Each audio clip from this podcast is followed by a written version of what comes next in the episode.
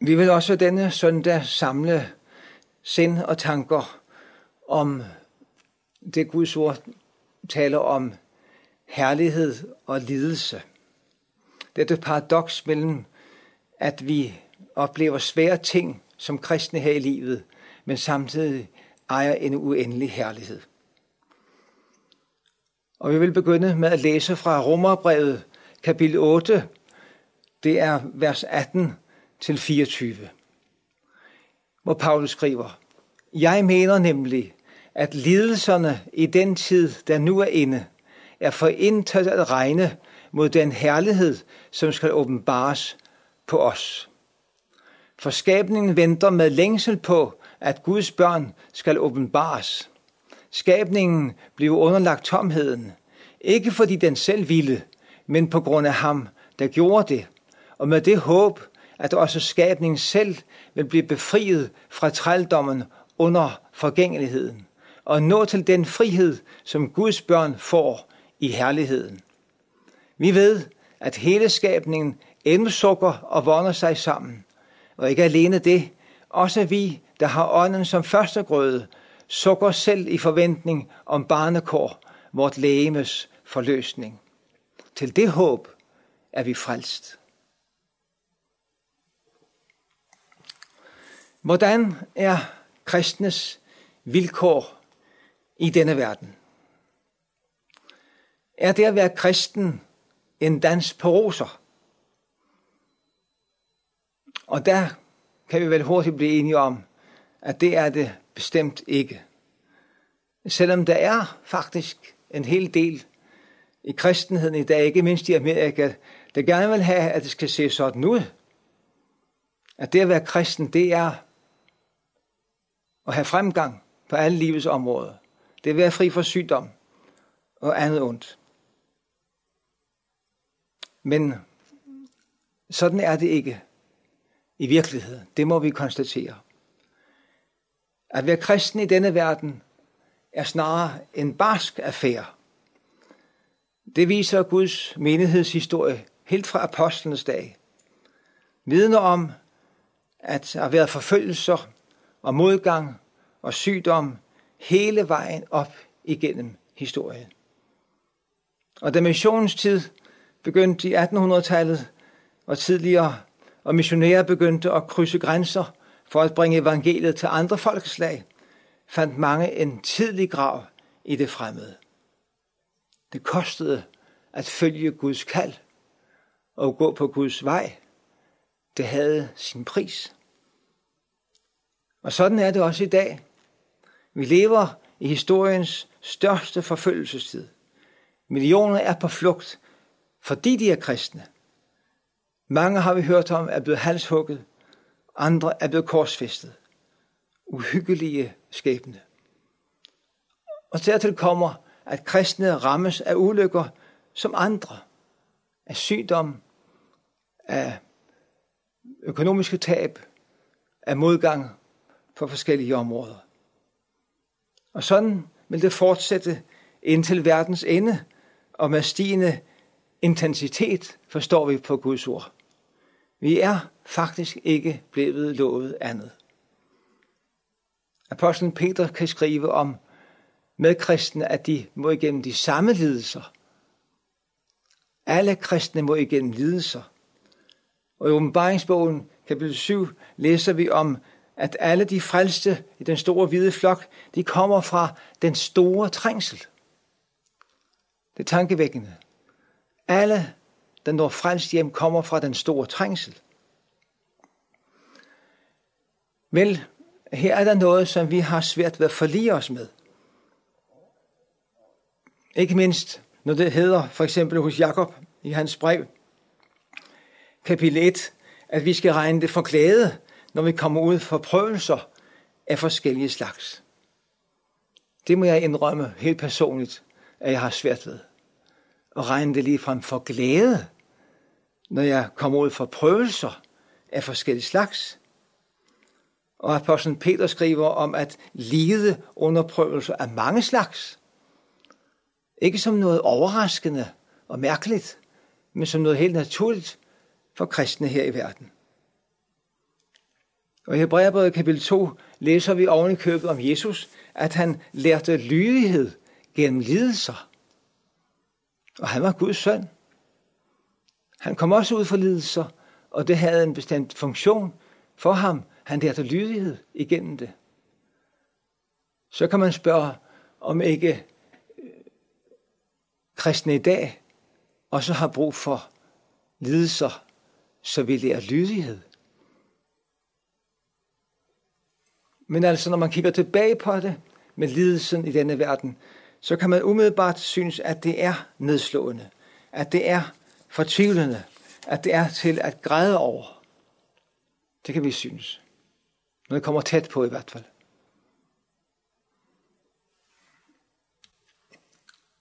Hvad siger Paulus nu til det? Han kendte jo om nogen til, hvad lidelse og trængsler er. Han skriver selv om det i 2. Korintherbrev kapitel 11 fra vers 23, hvor der står sådan, Jeg har slidt og slæbt, tit været i fængsel, fået slag i massevis. Jeg har været i livsfare mange gange. Af jøderne har jeg fem gange fået 40 slag minus et.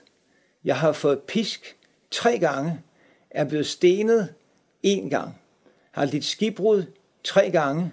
Jeg har drevet rundt på det åbne hav et helt døgn, ofte på rejser, i fare på floder, i fare blandt røvere, i fare fra mit eget folk, i fare fra hedninger, i fare i byer, i fare i ørkener, i fare på havet, i fare blandt falske brødre. Jeg har arbejdet og slidt, ofte haft søvnløse nætter, lidt sult og tørst, ofte fastet, døjet, kulde og manglet klær. Hertil kommer det, som dagligt trykker mig, bekymringen for alle menighederne. Ja, det var øh, et, et ris af hans liv, kan man sige. Med alt, hvad det har rummet af prøvelser og virkelig hårde ting. Og alligevel, så kan jeg altså skrive her i vores afsnit fra Romerbrevet 8, som jeg læste til at begynde med, der kan han skrive, at lidelserne er for intet at regne. Lidelserne er for intet at regne. Og der må man spørge, er det dog ikke for meget sagt, Paulus? Nu tænker på, når du lå der som død, efter at være blevet stenet af jøderne. De troede, at han var død. Eller for femte gang og skulle bindes til en anden pæl og skulle blive pisket af jøderne, så blodet sprøjtede. 39 slag af pisk med blystumper i enderne. Forfærdelige lidelse. Og tre gange fået pryl af romerne. Og de har ikke taget let på, hvordan de slog ham. Plus meget mere. Alle farerne. Men nej, siger Paulus. Ledelserne er for intet at regne. Det mener jeg. Hvordan kan han mene det? Jo, det kan han, fordi han ser lidelsen i lys af noget uendelig stort. Nemlig i lys af Guds herlighed. Eller vi kan udtrykke det på en anden måde, i lys af evigheden for Guds børn. Han sammenligner de to, stillede dem op i forhold til hinanden. På den ene side lidelsen, og på den anden side Guds herlighed, som skal åbenbares på os en dag. Og hvad bliver så resultatet, når han sammenligner de to?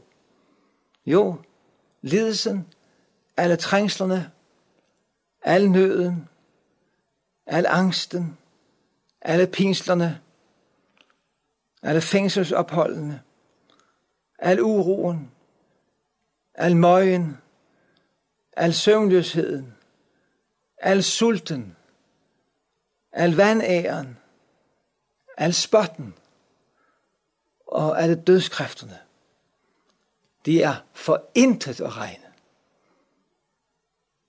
Luther har udtrykt det på den måde, og jeg synes, det er meget illustrerende.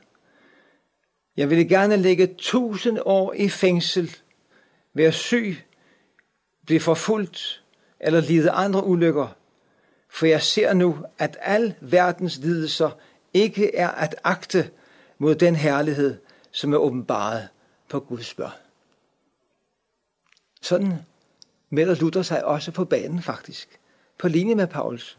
Jeg vil gerne lægge tusind år i fængsel, være syg, blive forfulgt og så videre. Hvis det er det, der skal til for, at jeg får Guds herlighed i eje, at han bliver bevaret på, på Guds vej, bliver bevaret i frelsen. Spørgsmålet er så, hvad er det for en Guds herlighed, der skal åbenbares på os? Når han taler sådan, at jeg mener, at lidelsen af den tid, der nu er inde, er for at regne mod den herlighed, som skal åbenbares på os. Hvad er det for en herlighed? Jo, en dag kommer Jesus igen. Og der skal han vise sig herlig i sine hellige, står der i det andet brev til Thessalonikerne. Og hvad ligger der i det monstro? Han skal vise sig herlig i sine hellige.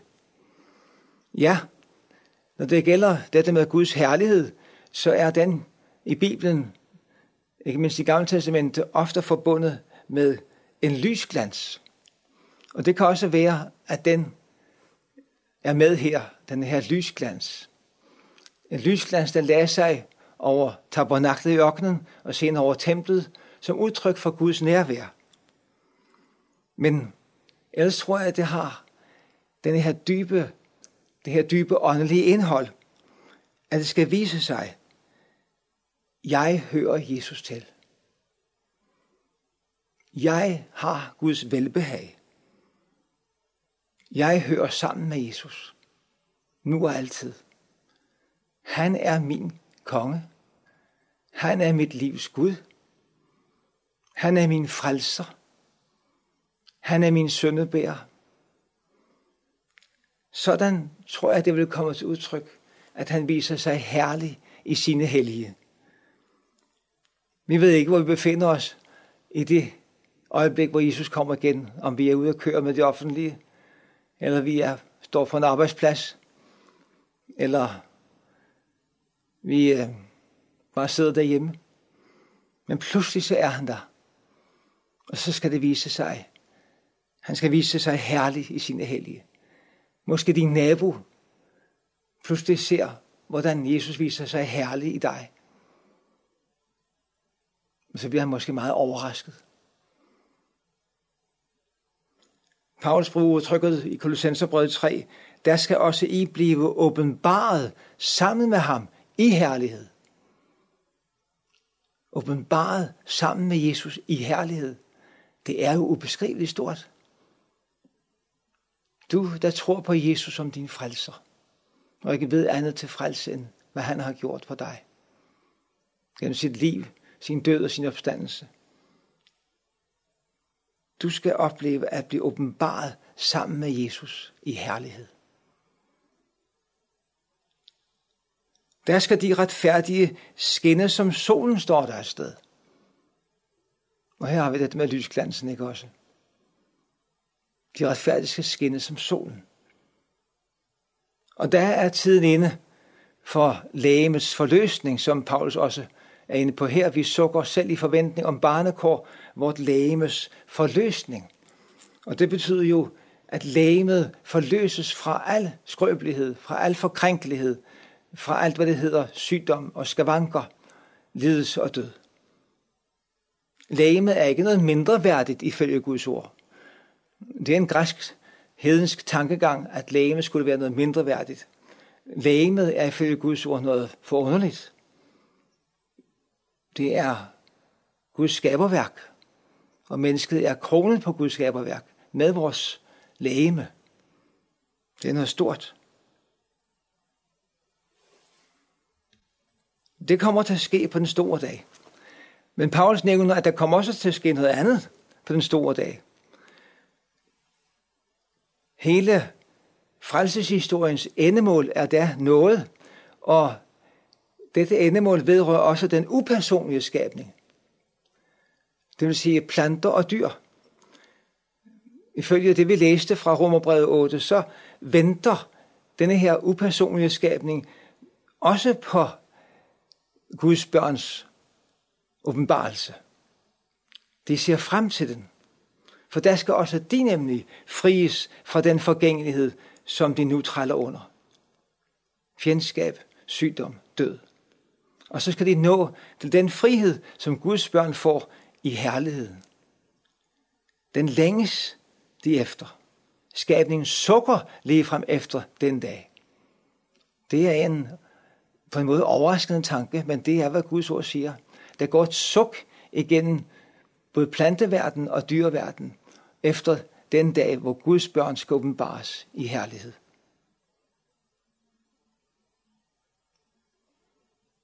Dyreverdenen, planteverdenen sukker.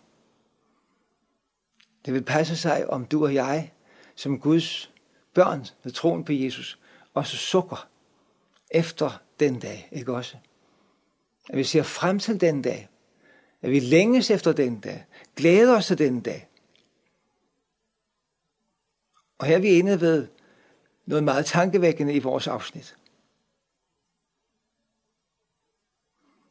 Som Paulus udtrykker det altså, og ikke alene det, også vi, der har ånden som første grød, sukker selv i forventning om barnekår, vort lægemes forløsning.